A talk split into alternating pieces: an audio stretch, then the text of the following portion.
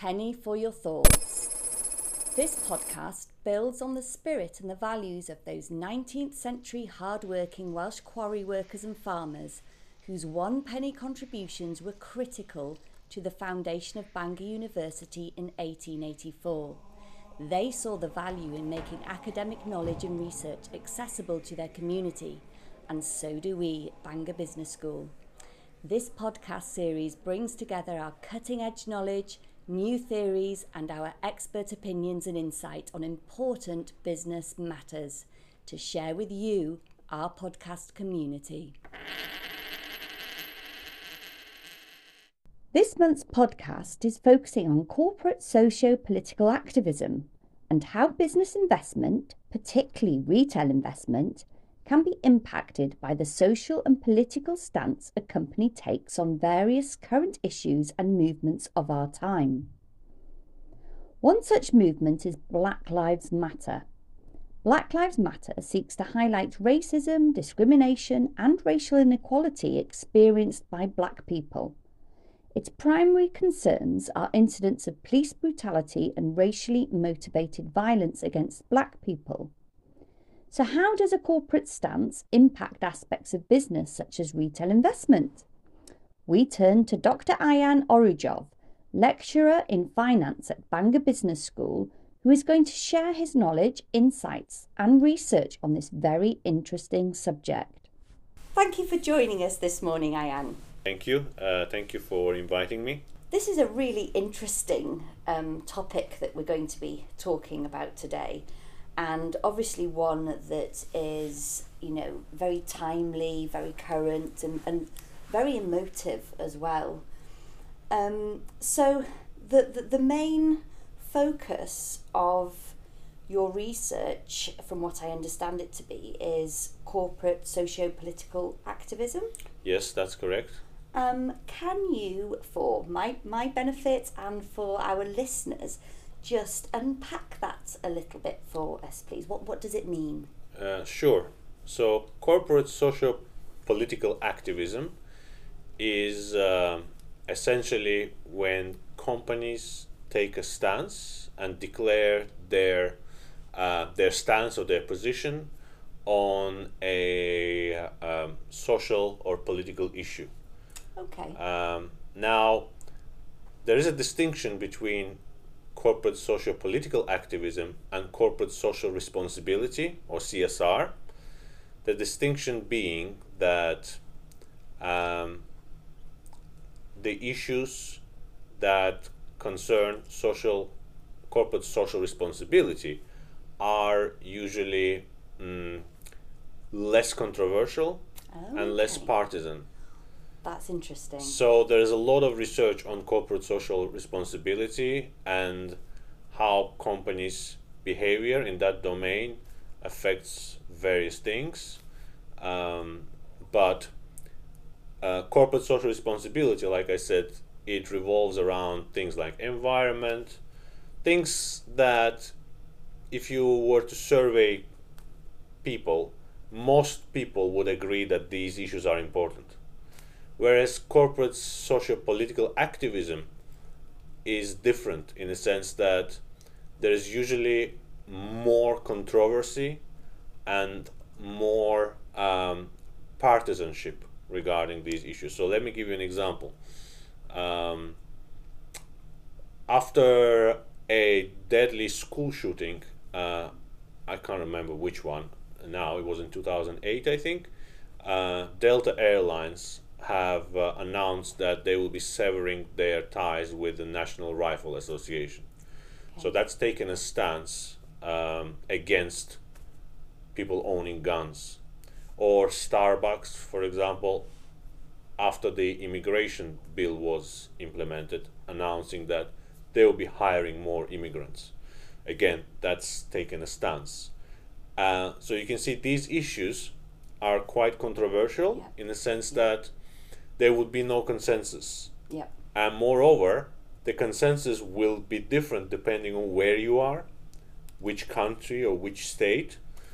Um, so that's what makes corporate social political activism. That's what corporate social political activism is, basically. So it's it's more challenging, really, and I guess it's it's more risky for organisations essentially to take a stance because it's subjective, because it's situational, and because it's geographically kind of different depending on where you are and you know if you're in the central of the United States of America um, versus whether you are in the Amazonian jungle in Peru, for example, Yeah. um, because of the different societal perceptions of what is right and what is wrong and, and values.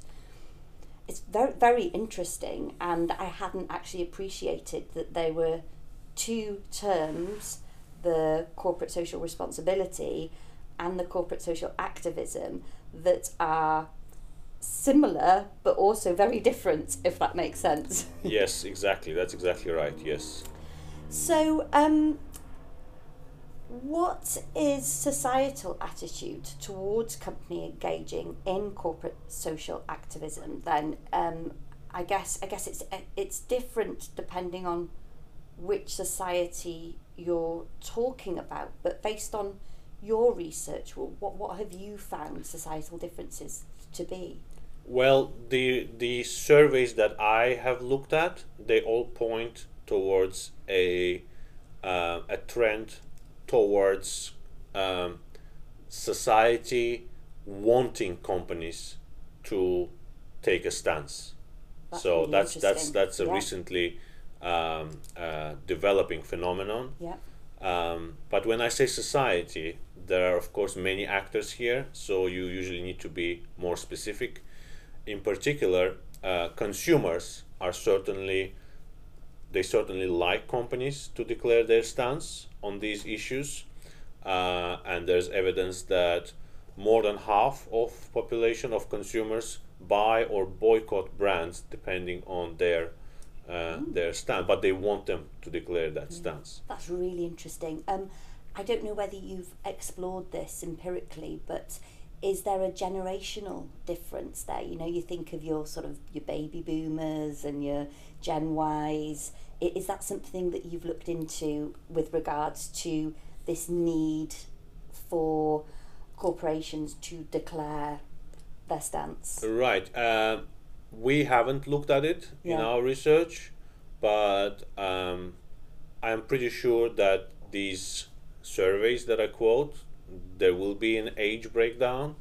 So uh, that would be definitely an interesting Yeah. thing to look at. Yeah. Yes. Uh, for sure. Yeah. Um, because I mean, we do see more.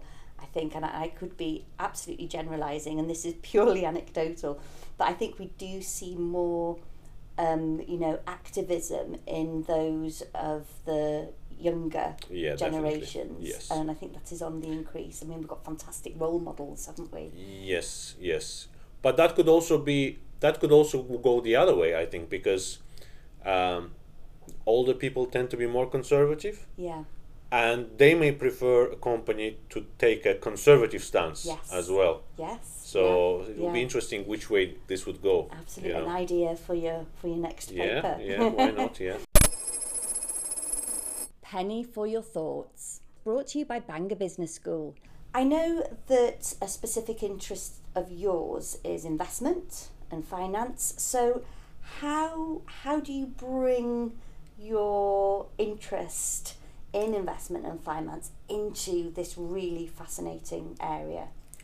Right. So, um, so let me just tell you how I got this idea to begin yeah, with. sure. I'd So- love to hear.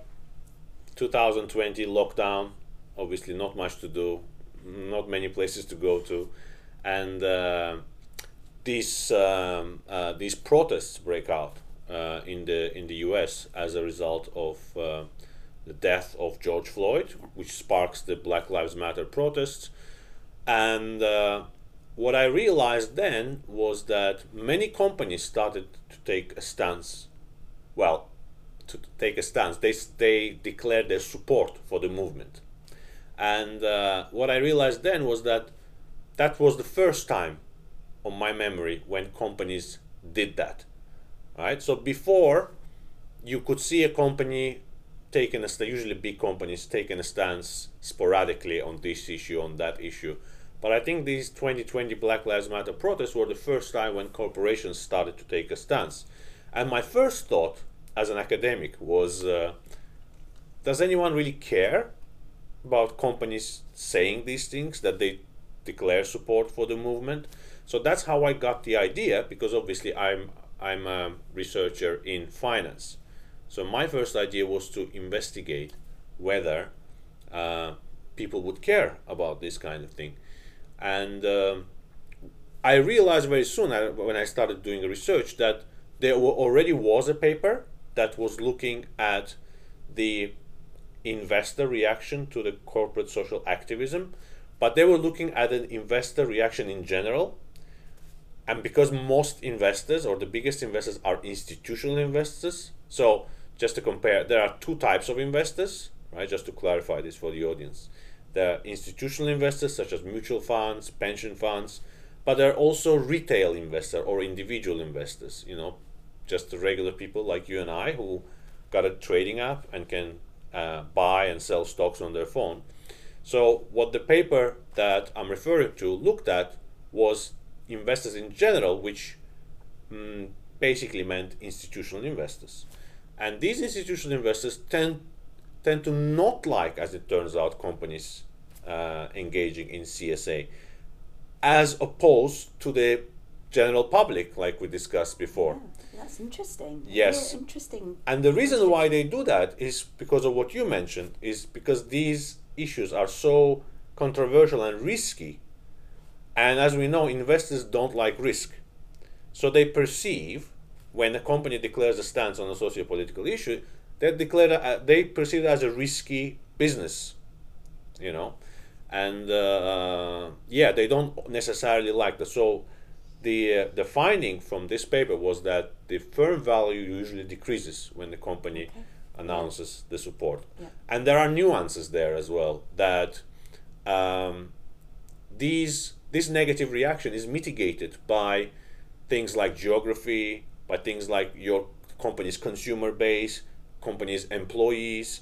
So depending on which way each of these groups are leaning, whether they are more uh, liberal or conservative, and depending on the issue that is that is being supported, the the result is different. But in general, the investors don't like this idea. So what I decided to do I decided to look at how retail investors react to to these uh, to these declarations because the evidence have shown that retail investors behave differently to institutional investors. In particular, that they are not always rational. They are driven by things by by cognitive biases of all kinds, attention bias, uh, um, but also. I thought maybe they just they would just buy shares in companies that support Black Lives Matter because they support Black Lives Matter and it resonates with their own stance, regardless of any value implications there. And so that's that's how I decided to to you know to uh, work on this project. That's really interesting, and, thanks for clarifying the difference between the institutional and, and retail investors. Um, if you were to draw a pie chart, sort of um, showing the the the, the complete um, number mm-hmm. of investors, yeah. what proportion of that pie chart would be would consist of retail? Yeah, investors? very good question. Um, so. Uh, I read somewhere, I, I, I don't remember which survey it was, but I think in the US it's around 30 35% would be retail investors. Yeah. Uh, but that's more than in other countries, obviously, because in the US, the retail investor market is more developed, I think. Um, so about 30, 35, but that was before the pandemic. So if you remember what happened during the pandemic is that retail investment went through the roof, yeah. right? Yeah. So everyone started trading yes, stocks yeah. because, you know, they were bored or they had too much money, they weren't going out uh, for several reasons. Um, yes, I actually have another project that looks at one of the factors here, but uh, yeah. that can be podcast number two. Yes, yeah, sure. uh, but here, so we also remember the meme stock episode. If you if if the the the audience, let me just remind them. So in early 2021, there were these five or six stocks that uh, went through the roof because retail investors started trading them um, as a as a way of punishing hedge funds who uh, took a short position on these companies. And what happened was the share prices of these companies absolutely exploded. They went up by four, five hundred, sometimes thousands of percent, which is clearly a distortion of of the market. So I think that that mm, demonstrates how important retail investors can be in the market and how important it is to understand what drives their motivation to trade. I remember that well, and it was just it was all over my social media feed. There was a real buzz about that, wasn't there? And the fact that they'd achieved what they set out to do. Penny for your thoughts. Brought to you by Bangor Business School. In terms of these retail investors, then, how is their reaction different to institutional um, investors' reactions? Then, what what did you find? Right. So, what we found was that first of all, we confirmed in our setting as well in the in the Black Lives Matter setting that uh, institutional investors do not react to the declarations of support for Black Lives Matter. Now, with the retail investors, it's it's more interesting. It's it's nuanced. Okay.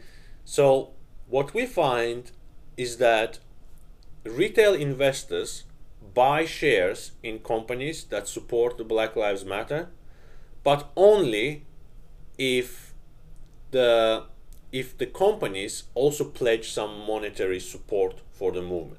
Interesting. Yeah. So so let me just they've, just got, they've got to put their money where their mouth is. Exactly. Yes. So let me just differentiate yeah, this. So sure, please. we found uh, several ways that companies can declare their support for Black Lives Matter by looking at their social media posts, their corporate websites, and we found that companies either just verbally supported the movement, put out a post and state saying something to the effect of, "We are we support the uh, the movement, the, the the diversity, and uh, we condemn the police brutality. Sometimes they combine this with uh, pledging some monetary support uh, to uh, Black Lives Matter related causes. For example, a, a charity, one of the charities uh, that looks after the welfare of African American people, such as NCAAP uh, um, and, and some others. Another way that companies declared their support was um, they participated in this so-called Black Tuesday, Blackout Tuesday. So this was a social media day when I think it was 2nd of June when instead when, when the companies decided that some companies decided that instead of posting stuff on their social media web, web pages, they'll just post a black square. So these different ways of supporting the movement, we looked at each one of them, uh, and we found that when the company just verbally speaks up in support of Black Lives Matter, then retail investors don't really react. So if anything, the, they react negatively. But it's only when the companies uh, combine this with a pledge to donate simultaneously. Like when they speak up for the first time and they say, yes, we're also going to, they don't wait, yeah. you know, for like yeah. a week or two and then donate.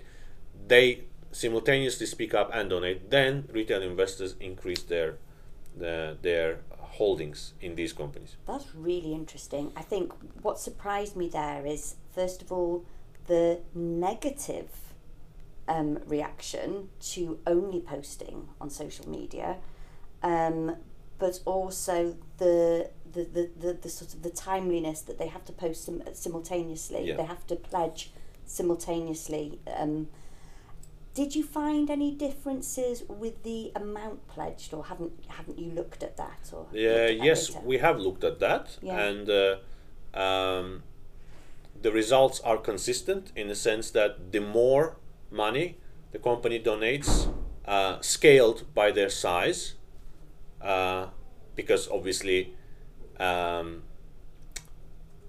if a big company donates uh, a big amount of money, it's not the same as if a small company donates the same amount of money. So we scale them by the company size, and we find that yes, um, when the companies speak up and donate at the same time, the effect increases the more the companies donate as a, as a proportion of their size. Yeah. So yeah. it does matter. Penny for your thoughts. Brought to you by Bangor Business School. What explains then retail investors' reaction to company support for Black Lives Matter?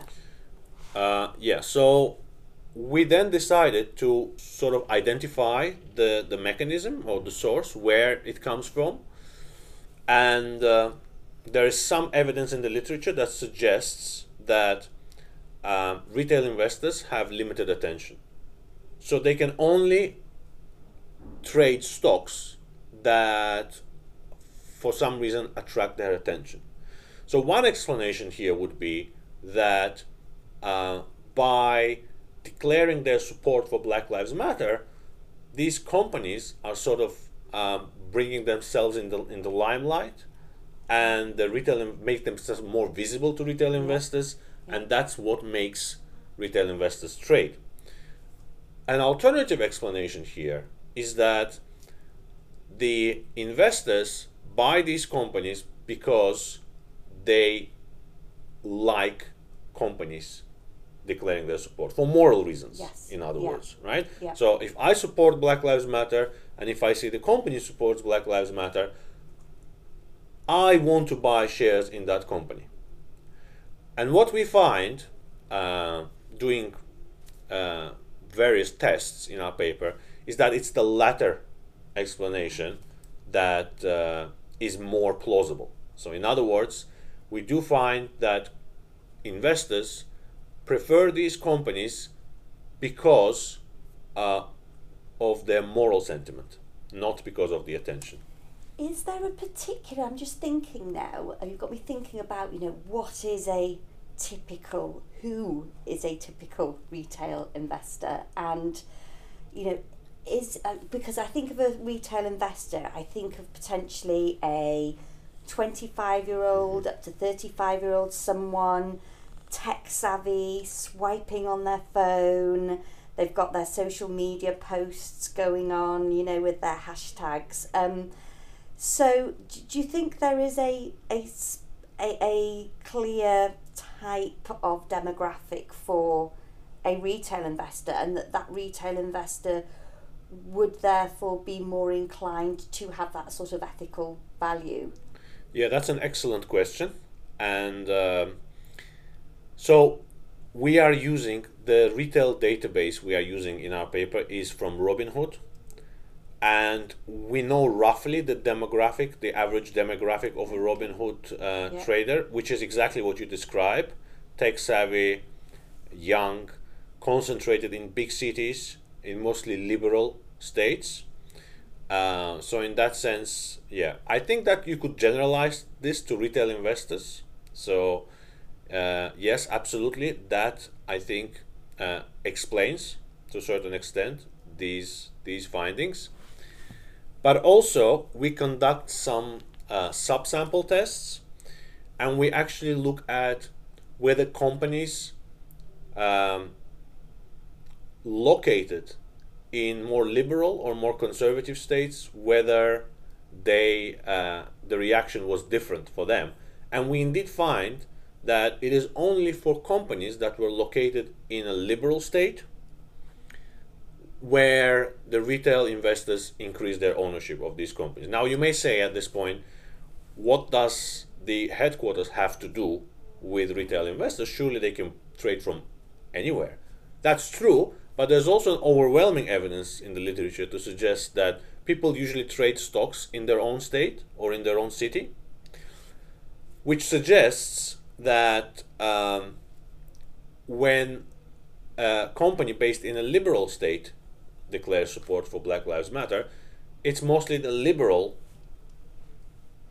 retail investors that Yeah, that makes sense. end up owning owning these stocks. That, that's interesting. So, so um, the retail investors sort of they like to stay quite close to home when they're investing. It's almost that they they need that sense of familiarity or I don't know affiliation with an organisation. Yeah, so you, you hit the nail on the head there, and uh, familiarity is actually one of the main reasons why they tend to stick with the companies in this in their own uh, city or, or area.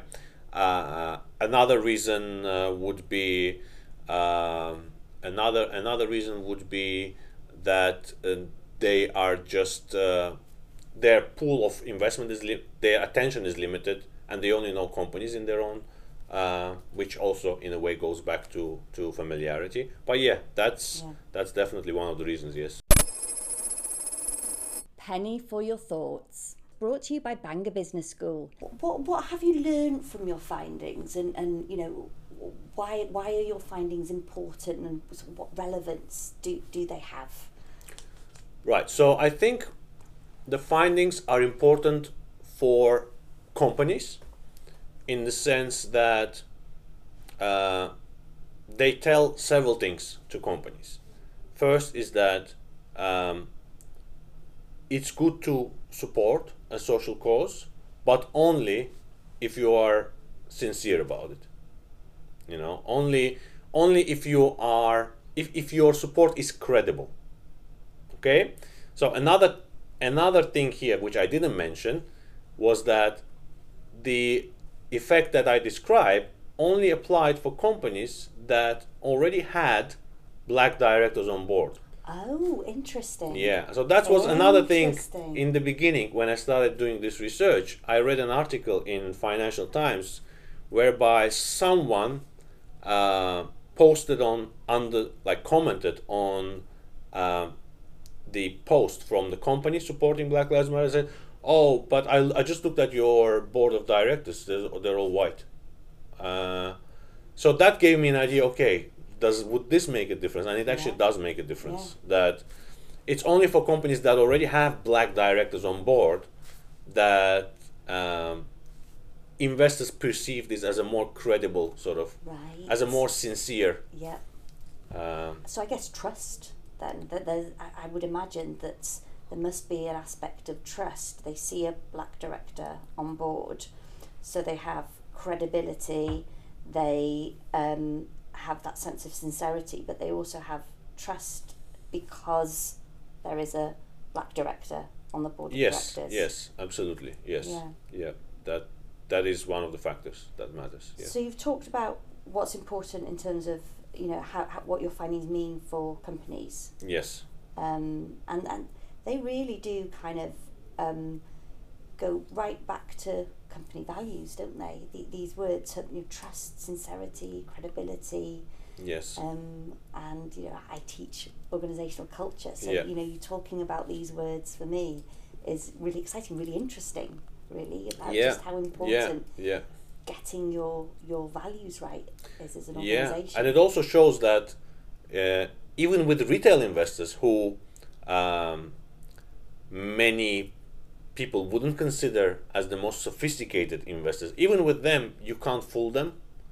That you know they they can see right through what uh, what your real whether you are whether you mean what you say. yeah. No, that, that that you know espoused culture versus your actual culture. Yes, Is this exactly. just talk or, yes, or yes, yes, and that's that's the that's the most fascinating yeah. thing that I find about this Yeah. research. So okay, so we've talked about what your findings mean for companies, but what about then for um, investors? It is good to, I guess, to invest in something that you believe in, but we have to say, uh, is this a good investment in terms of uh, return, monetary return? I'm not sure about that. And there's evidence that shows that this type of investments do not lead to superior performance. Interesting. Yes. So I guess the call would be there would be or the question why are you making the investment? Are you making this for financial gain or are you making this because morally Yeah. you want to make a contribution to a good honest sincere credible organization? Yeah, exactly. Yeah. Well, that question we we haven't answered in our paper, but it's a very good question to think about. Yes, Yeah. absolutely. Yeah. Are there any other um, sort of findings that are important outside of companies and investors themselves? Um, you know, in terms of academia or even the Black Lives Matter community? I think the core message here would be that uh, when companies are sincere about their intentions and they back their words with financial uh, uh, with with, with uh, some kind of a financial support, that benefits the companies in the sense that retail investors like that, but that also benefits these uh, charities, right? Because Yeah. uh, that's how they get Yeah. their support Absolutely. and uh, yeah so that's why that's why this is this is important uh, i think to make this very clear that if you are especially if you're a big company if you just say we support black lives matter well the value of that is is not very high Penny for your thoughts. Brought to you by Bangor Business School. It's been really fascinating to to listen to your research. So j- just to finish up, where, where are you thinking of going next? Then I mean we've we've identified a few interesting areas, haven't we? So what what are your plans?